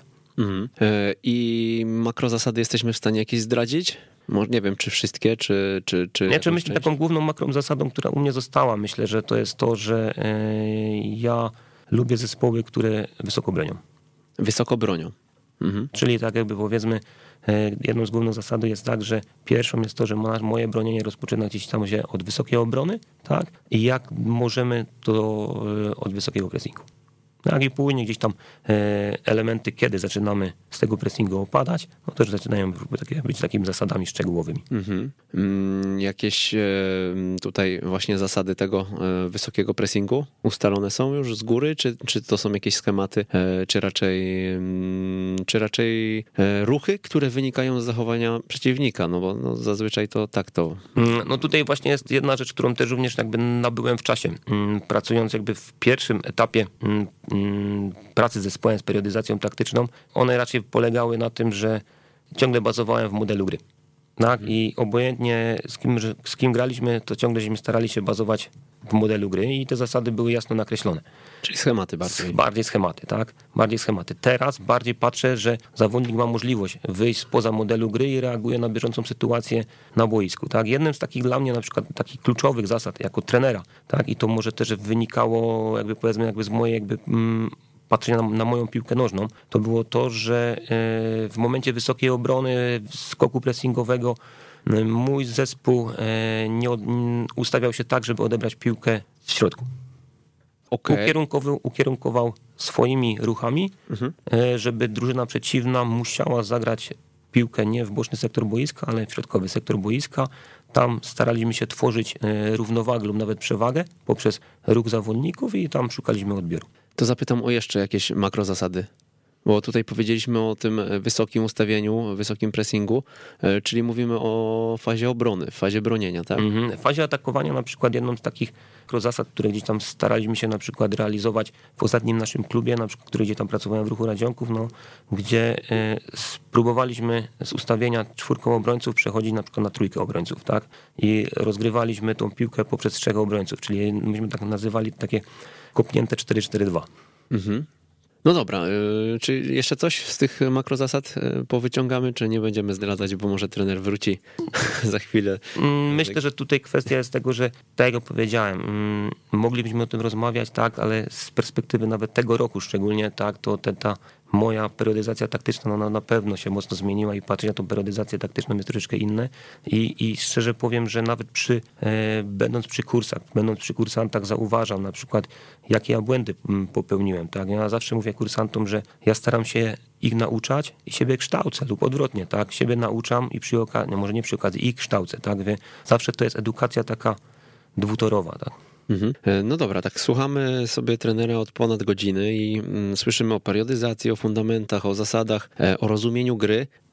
Z całym szacunkiem, ale nie jest to droga piłkarza lat 90., po pierwsze, a po drugie, mimo wszystko nie jest to droga, którą e, jakby to ująć ogólnie, nakreśla Polski Związek Piłki Nożnej. Ogólnie mówię, bo wiem, że tam e, też są osoby, które patrzą inaczej na, na, na, na te zagadnienia. Ja tutaj, e, broń Boże, nie neguję trenera spojrzenia, tylko raczej, mm, zresztą zapytał mnie pan przed audycją, skąd pomysł na jak uczyć futbolu. Tak naprawdę my chcieliśmy pokazać różne drogi i tych dróg jest wiele i każdy może mieć swoją i ja myślę, że e, oczywiście gdzieś z góry powinna być, e, powinno być nakreślone E, do pewnego stopnia mm, taka metody, metodyka nauczania, tak, kursantów czy trenerów, natomiast e, natomiast no, dawałbym tutaj pełną swobodę tym trenerom, którą drogę chcą wybrać. I e, rozumiem edukatorów, którzy są po jednej stronie, powiedzmy, i chcą planować może bardziej blokowo, może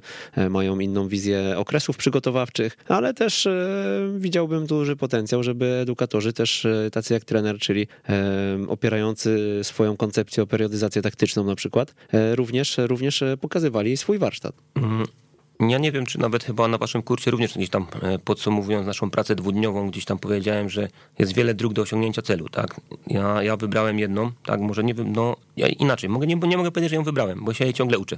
Mhm. Tak, tutaj ja, m, mm, dlatego też też nie odpowiedziałem na pytanie, czym się różni moja periodyzacja od periodyzacji profesora Frade, no bo e, profesor Frade ją zdefiniował, tak? On jej, mm, ten, z drugiej strony nawet tu mówimy periodyzacja taktyczna, no czasami ktoś mówi, że to jest forma nawet nauki, tak, więc no to trzeba ją cały czas studiować. Ja ją cały czas próbuję studiować, szukam, mm, szukam rozwiązań nowych, tak, szukam alternatyw. Mm, na pewno to jest bardzo e, ciekawe pytanie, tak, bo wiem, mm, no ja w piłkę grałem w latach 90., no gdzie ta piłka troszeczkę bazowała przede wszystkim, no, no zdecydowanie bazowała na formie ścisłej.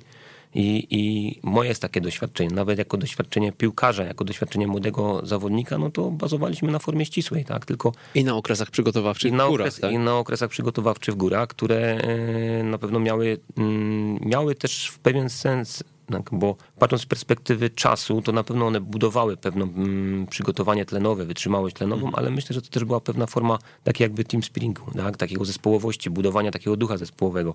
No to nie tylko zawsze było wyjście w góry, e, też były troszeczkę czasy innej piłki, więc myślę, że to jest też. E, ja osobiście mm, też muszę powiedzieć, że ja nigdy nie przypuszczałem, że ja będę trenerem. Mm, ja mam wykształcenie ekonomiczne i, i, i taką, takie skończyłem jakby powiedzmy studia, no ale tak e, czasami życie decyduje, tak czasami jedna decyzja powoduje o tym, że e, jest postrzeżenie na, na to całkowicie inno, spotkanie z jedną osobą, która ma jakiś wpływ, no i, i zaczynało się pracę jako trener.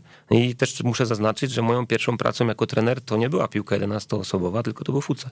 Mm-hmm. No to gdzie była ta osoba, czy No to właśnie może było, to, to chyba było właśnie wybranie studiów wyższych i, mm-hmm. i mhm. uczelni w Chorzowie, tak, która, e, którą ukończyłem. Następnie tam powstaje drużyna futsalowa, która jako absolwent zostaje gdzieś tam zaproszony do, do no do, do, im do pomocy, do grania z nimi i gdzieś tak zaczynam z nimi funkcjonować jako piłkarz. Później właśnie w tej drużynie dzięki propozycji tutaj osoby, która gdzieś tam tą, mm, e, dzięki propozycji Marcina e, gdzieś tam zostaje jakby grającym trenerem i nagle się okazuje, że te planowanie, zastanawianie, szukanie środków treningowych zaczyna mnie jakoś tak mocno interesować. No i gdzieś tak zaczynam w, przy okazji pracy w zespole właśnie tej, tej futsalowej kończę tam pierwszy kurs instruktora. No a potem mm, już jako piłkarz e, w pierwszoligowej Polonii Bytom trafiam na trenera, który, który gdzieś tam jakby jeszcze bardziej pozwala mi właśnie spełnić się jako, jako ten i jakby ukierunkować mnie jako trenera, tak jako przyszłego trenera. I myślę, że to jest też nie ukierunkować Kogo? mnie. Mówię tutaj o trenerze, który na dzień dzisiejszy pracuje w Ekstraklasie.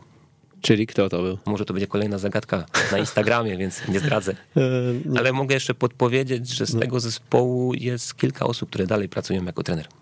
Mhm. No, no za, chwilkę, za chwilkę to rozwikłamy pewnie, bo tych wujek, trenerów... wujek Google pomoże, myślę, że... Tutaj I... tu, no, nie, nie, nie ma wielu e, kandydatów, no ale dobrze, żeby nie tracić czasu, jeszcze dopowiem odnośnie tego futsalu. Tak mi teraz przyszło do głowy, że właśnie Filip na tych szkoleniach e, w ramach e, certyfikacji, z którymi jeździmy, e, mówił e, właśnie o tym, że metodologia, na której dzisiaj e, bazuje Raków Częstochowa, kształtowała się oczywiście w Lechu Poznań za trenera Śledzia, tak, ale tam mocno mm, te fundamenty e, w, opisywał w jakiś sposób trener Klaudiusz Hirsch i on też właśnie przedstawiał, jak to się ma w futsalu do, do, do zachowań tych poszczególnych, e, które są dzisiaj czterema fundamentami e, w ofensywie i czterema w defensywie właśnie, właśnie w metodologii Rakowa Częstochowania.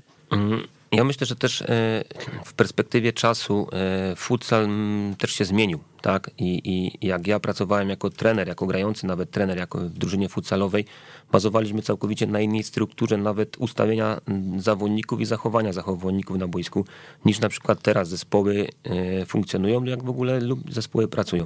Myślę, że gdybyśmy popatrzyli na mecz, e, e, mecz piłki 11-osobowej, no to zauważymy dużo sytuacji takich, które gdzieś tam najczęściej bazują w strukturze czterech zawodników i wtedy w strukturze tych czterech zawodników właśnie można zauważyć właśnie te fundamenty, które w grze, tak, które, które są gdzieś tam opisane. Myślę, że do pewnego momentu gra 4 na 4, bo tu nie mówimy stricte o futsalu, bo musimy pamiętać, że futsal też cechuje się specjalnymi przepisami, ale gra 4 na 4 na pewno może być naprawdę taką dobrym kierunkiem i dobrym elementem e, edukacji e, tych młodych piłkarzy. Pomyślałem na początku o Arturze Skowronku, e, ale, ale to było za późno. Michał Probierz. Zgadza się. Okej, okay, no to roz, rozwiązałem szybko. Ale jeszcze mamy drugiego trenera, który jeszcze pracuje z tego zespołu, a teraz też pracuje na poziomie pierwszej ligi. Jacek Trzeciak. Też, ale no, dlatego powiedziałem, że tam jest zdecydowanie więcej osób, które gdzieś... E, Wiesz, Jacek Trzeciak jest teraz w drugiej lidze chyba. W drugiej tak? lidze, ale tak mamy trenera tutaj, już tu nie będę, to już podpowiem, mam tu na myśli Diera Bremera, który pracuje w Odrze Opole, tak? Mhm. E, mieliśmy przyjemność razem grać, tak? No i to właśnie mieliśmy przyjemność również właśnie z trenerem e, Próbierzem tutaj pracować, tak? Który gdzieś też tam jakby tak wyzwalał nas troszeczkę właśnie ten, ten, ten kierunek i tak pokazywał nam, że możemy gdzieś tam się odnaleźć. Mm, jeszcze... Bo ja muszę zaznaczyć, że trener Michał Probierz nominalnie w ciągu dwóch dni zmienił mi pozycję. Nie? Na dobrą czy na złą? E, w perspektywie czasu, gdybym miał siebie wystawić teraz, to na dobrą. Czyli miał rację. Miał mhm. rację. Odnosząc się jeszcze do moich notatek, bo już zbliżamy się do końca, ale kończąc wątek periodyzacji taktycznej, ja sobie zapisałem o inżynierii wstecznej. Nie? No to jest temat, który gdzieś, no fajnie, fajnie gdzieś tam został nazwany i e, mówił trener, że zawsze zaczyna budowę konspektu od ćwiczenia głównego, tak? E, przede wszystkim e, nawet niedawno zadzwonił do mnie jeden trener, który też jest absolwentem kursu UEFA, tak, i zapytał mnie o ten właśnie, mm, skąd to się wzięło, skąd się wzięła ta nazwa. Starałem się przypomnieć właśnie tutaj dzisiaj przed przyjazdem tutaj do e, pana redaktora, skąd to się wzięło i właśnie próbuję sobie przypomnieć, skąd mi to jest. I tak szukam, czy przypadkiem nawet to nie padło tutaj właśnie w audycji, czy w jakimś... Może Tomek Tchórz. Nie wiem właśnie przypadkiem, czy w książce u Tomka mhm. Tchórza, czy tutaj w audycji właśnie o tym wspomniał i to gdzieś tam mi pozostało. Nie od części głównej, tylko od gry końcowej. To jest jedna mhm. rzecz znaczna, ważna. No to już bo... zależy, jak tam sobie podzielimy, Dokładnie. bo często ta część główna, dwa, to jest gra końcowa tak naprawdę, a potem część końcowa to już jest jakiś cold down, czy Dokładnie. To też jest stylu, to kwestia również do tego, jak, jak będziemy dzielić sam konspekt treningowy, tak? Czy będziemy funkcjonowali na, na konspekcie, który ma tam wyodrębnia część wstępną, część główną, część końcową, czy będziemy jednak e, e, bazowali na konspekcie, gdzie tam jest wyodrębniona część rozgrzewki, część praktyki, część orientacji i na końcu część, końcową, część gry. I dla mnie osobiście to jest element gry, która jest na końcu, tej największej gry, tak? Czyli e, jak mamy na przykład dzień Mm, ten w periodizacji taktycznej, ten najważniejszy, gdzie budujemy tą grę e, makro, tak, te makro zasady, czyli gramy 11 na 11, no to wyjście od tej gry 11 na 11. Także ten, ale nie tylko od gry końcowej, ale również to jest elementy związane od wyjścia z gry mojego zespołu. Z elementu, z momentu gry mojego zespołu, tak, że wyciągam coś z gry, na podstawie tego fragmentu gry buduję grę końcową, i później schodzę z, ze strukturą treningu, ze strukturą jednostki treningowej do rozgrzewki. Mm, w perspektywie takiego mojego doświadczenia to często pozwala, że ta rozgrzewka już w tym momencie jest bardzo celowa e, i mocno związana z tematem głównym treningu. Mhm. Tak jak mówię, e, tutaj gdzieś intuicyjnie też, e, też zawsze e, tak projektowałem jednostki treningowe, natomiast, natomiast określenie zapadło mi w pamięć i pozostało w moich notatkach z naszego spotkania, ale możliwe, że tutaj to padło. To też, to też jest taki wątek, bo ja pisałem o tym w reportażu z kursu. Trener w miarę na bieżąco jest jak uczyć futbolu, prawda? Tak, jestem na bieżąco, no, czasami nawet też komentuję tutaj. Tak, zadaje trener pytania. Może mnie nie pytania, ale tam zwracam uwagę.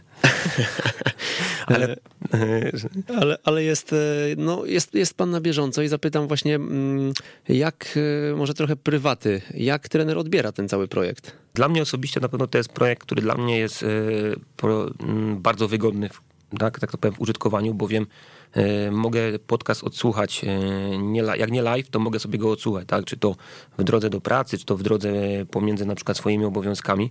E, dla mnie osobiście ten projekt odbieram bardzo dobrze, bowiem wielowątkowość samej audycji jest bardzo ważna. Tak, tutaj jest plusem jest to, że tutaj pan redaktor nie zamyka się tylko na przykład na osoby związane jakby powiedzmy na przykład z rozumieniem gry.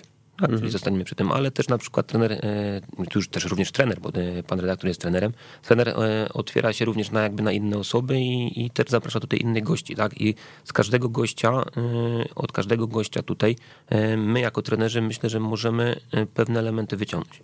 Nie słucham wszystkich, to też zaznaczę, tak? Bo niektóre na przykład tutaj tematy nie są bliskie, tak to określę. Na przykład ja zawsze mówię, że z tych wszystkich czterech składowych piłki nożnej to z motoryki wiem najmniej i, i ona mnie tak osobiście nie, nie, nie ciągnie i nie interesuje nią. Dlatego też takich tematów na przykład to jak są na przykład tutaj w audycji, no to mniej słucham niż na przykład tematów związanych z aspektami taktyki, z aspektami planowania, tak? E, w ostatnim czasie też myślę, że takimi elementami związanymi jakby powiedzmy z komunikacją. Rozmawialiśmy już o tym e, dosyć dawno temu, e, ale przez tą pandemię się trochę ten temat odwleka. Zachodnio-Pomorski Związek Piłki Nożnej objął, jak uczyć futbolu, patronatem i liczymy też, że Śląski Związek również, e, również będzie w jakiś sposób pokazywał, że taki podcast jest dostępny na kursach trenerskich, żeby, żeby gdzieś osoby, które zaczynają swoją przygodę, właśnie mogły skosztować z różnych e, źródeł. No, dostaliśmy list intencyjny tutaj, tak, mm, przyznaję, no sytuacja również związana z pandemią spowodowała, że e, nie można było gdzieś tego tematu e, rozszerzyć. Myślę, że po powrocie, tak, i w najbliższym czasie ten list intencyjny tutaj zarządowi zostanie przedstawiony i zapadną decyzję. Czekamy, czekamy w takim razie. Eee, trenerze, jakie rady dałby pan e, młodym trenerom albo początkującym po prostu trenerom?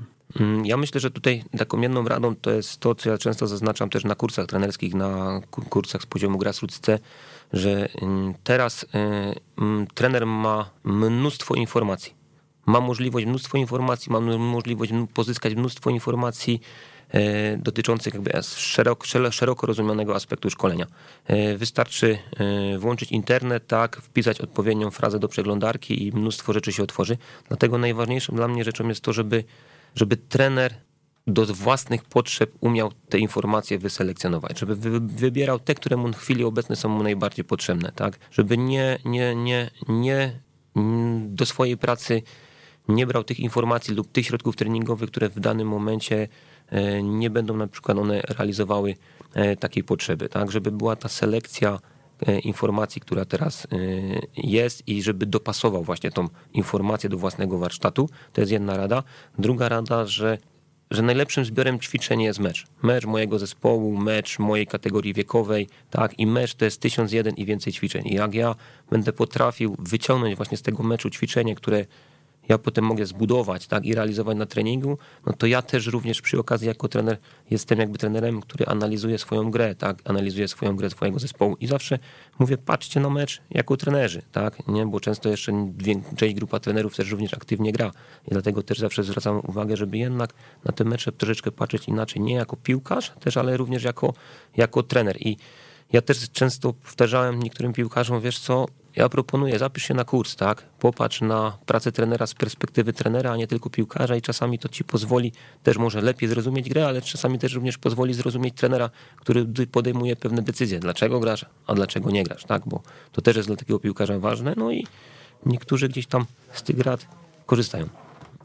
Okej, okay, to zapytam o książki jeszcze. Wiem, że książek nie ma pięciu na liście, ale uzupełnimy tę listę. Uzupełnimy, obiecałem, że uzupełnimy. Ja zacznę może od tego e, inaczej. Nie przedstawię pięciu książek, przedstawię trzy książki, ale chciałem przedstawić dwa filmy, które myślę tutaj, szczególnie dla trenerów, młodych trenerów są bardzo ważne. One nie dotyczą piłki nożnej, ale dotyczą właśnie e, szeroko rozumianej pedagogiki tak, bo to jest myślę, że teraz bardzo ważny element i przy odpowiednim podejściu tego młodego piłkarza e, ta pedagogika e, ma znaczenie. Jeden film to może też nie, nie tylko trenerów, ale również czasami rodziców.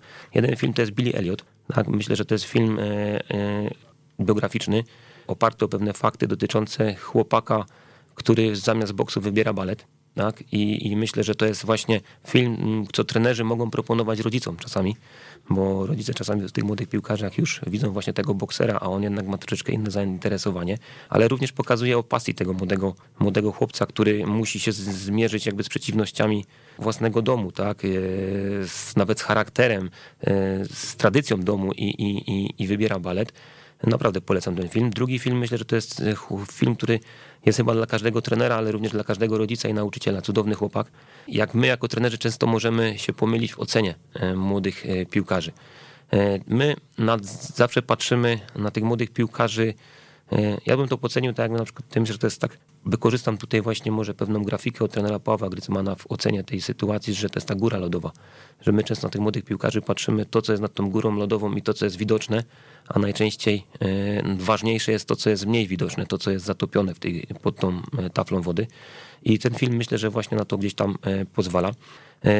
Kolejne, już teraz nie będą filmy, ale będą trzy książki, które dla mnie osobiście Jedna mi jest bardzo bliska z tego związku, że gdzieś mi taktyka jest bardzo bliska, bliska i to jest na przykład Odwrócona piramida Jonathana Wilsona. Jest to książka, która kiedyś nie można było, nie można było nabyć w języku angielskim, teraz już jest dostępna w języku angielskim, również w PDF-ie. Pokazuje historię pi piłki nożnej w aspekcie taktyki i myślę dla trenerów, którzy tą taktyką się interesują, no to to jest taka pozycja obowiązkowa, jak pokazuje. Niebawem będzie w języku polskim. E, w języku polskim będzie. Tak mi się wydaje, no. Tak, no to się cieszę. Lada moment. A, lada moment. No więc e, to jest książka, która myślę, że e, pokazuje jakby taktykę w aspekcie też również cykliczności, tak, bo, bo to też jest ukazane. Musimy pamiętać, że ta taktyka ma taki, jest cykliczna i niektóre elementy taktyki gdzieś tam wracają, niektóre gdzieś tam e, znowu gdzieś tam umierają, takim można nie wrócić i polecam. Mm, potem książka związana już jakby z samą jakby psychologią, pułapki myślenia i to jest dla mnie książka, którą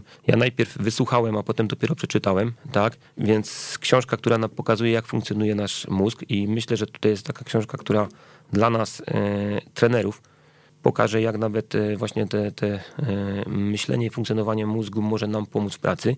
No, ta, ta metodologia pracy w ogóle, e, którą tutaj proponuje Kahneman, też jest wykorzystywana w Burnsley, w Championship w Anglii, gdzie mm, na bazie na właśnie tej metodologii, jakby powiedzmy psychologii tutaj ten klub też jakby buduje pewny jakby swój plan szkoleniowy. No, polecam. Mm, Ja ją pierwszy raz najpierw wysłuchałem, półtora razy, by następnie sięgnąć po wersję papierową i myślę, że ta wersja papierowa, szczególnie ta książka jest dobra. Rozmawiając tutaj przed audycją, no to e, wspominaliśmy o tej książce i to nie jest taka książka, gdzie tam jest dużo definicji, tylko jest bardzo dużo przykładów, takich realnych przykładów, takich dobrych przykładów, e, które można gdzieś tam w codziennym życiu wykorzystać. A ostatnia książka to jest biografia. To jest biografia, czy biografia Raymond Domenech, Straszliwie sam.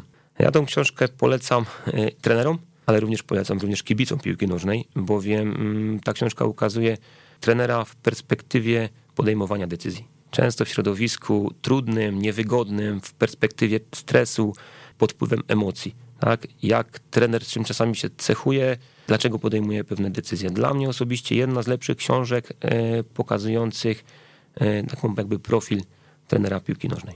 Z jakim zdaniem chciałby pan zostawić naszych słuchaczy?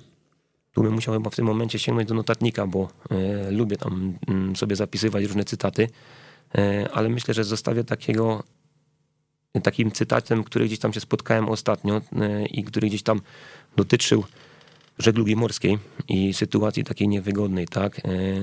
I, I gdzieś tam ten cytat mi był tam bliski. Wiesz, do końca trzymaj się mocno, tak? No, więc, więc to też jest taki cytat, gdzie tam kapitanowie często w tych sytuacjach sztormu mówili do tych swoich marynarzy, żeby jednak wierzyć, tak? I jak czasami obiorę swój cel, to ja w niego wierzę, tak? Próbuję go zrealizować. Czy to cel mm, szkoleniowy, czy to, czy to cel na przykład według e, mm, cel taki, który ja obejmuję na przykład według własnej osoby, tak?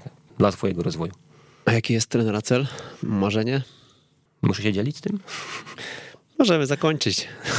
To zakończmy. To kończymy. Damian Galeja, e, trener edukator Śląskiego Związku Piłki Nożnej. Dziękujemy bardzo. Dziękuję. I Przemysław Mamczak. To był 113 odcinek Jak uczyć futbolu. Do usłyszenia e, już za tydzień o tej samej porze w ostatnim w tym roku, w roku 2020 odcinku e, naszego podcastu. Także do usłyszenia i trzymajcie się. Jeżeli podobał Ci się ten odcinek, mamy do Ciebie prośbę: poinformuj jednego znajomego trenera o tym, że istnieje taki podcast jak Jak uczyć futbolu. To pozwoli nam dotrzeć do znacznie większego grona odbiorców niż obecnie, za co Ci z góry pięknie dziękujemy. Raz jeszcze, do usłyszenia.